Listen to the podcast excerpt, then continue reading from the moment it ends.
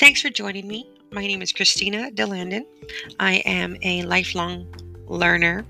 My first language is Spanish, my second language is English. I am also a bilingual education teacher. I'm going to be talking about bilingualism and bilingual education.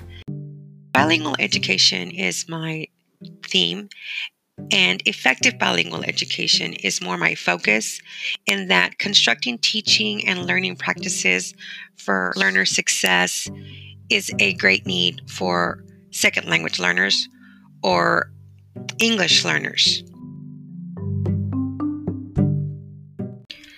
Bilingual education in the United States was established through the Civil Rights Act of 1964 in establishing equal educational opportunities.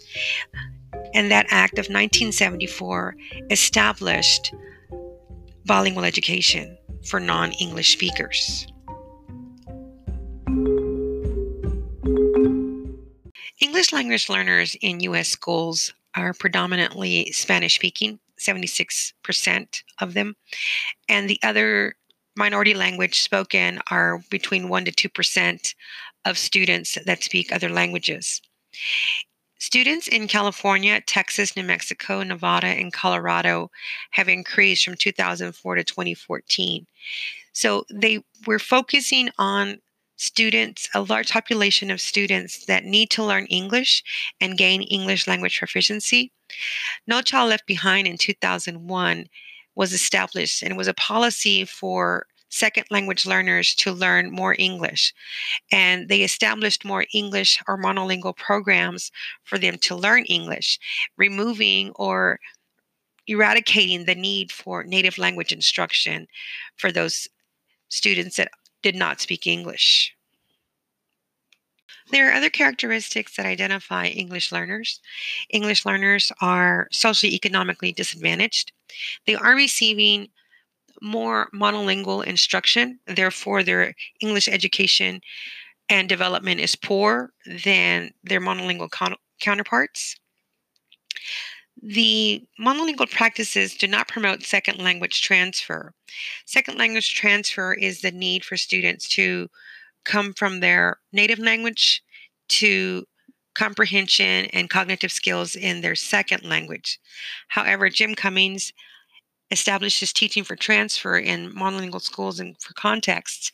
And what he established is that there must be native language development, native language instruction with cognitive skills for students to develop, then transfer into the second language, English, and this takes from five to seven years.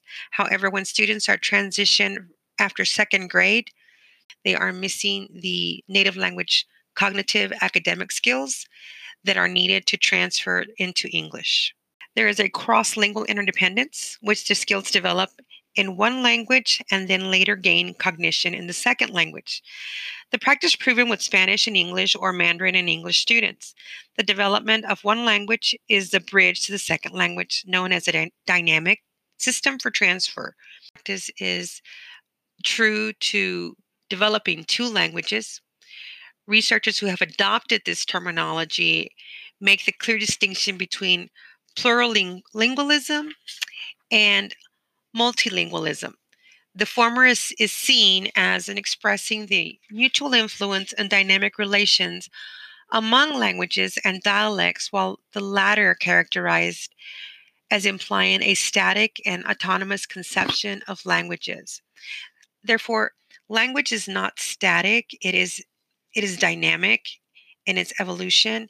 However, when the native language or the foundation for building knowledge is stagnant or held back or removed, subtracted, then it will be impossible or it will the second language will be limited. And this is what is occurring with many transitional bilingual education programs. There are the early exit programs that take students out of their foundation in the native language and put them into the second language too early before they are ready to transition. This episode of Bilingual Education and Effective Bilingual Programs is a wrap for today. Join me next time when I will be discussing the ideologies that contribute negatively and positively to English learners. Thank you.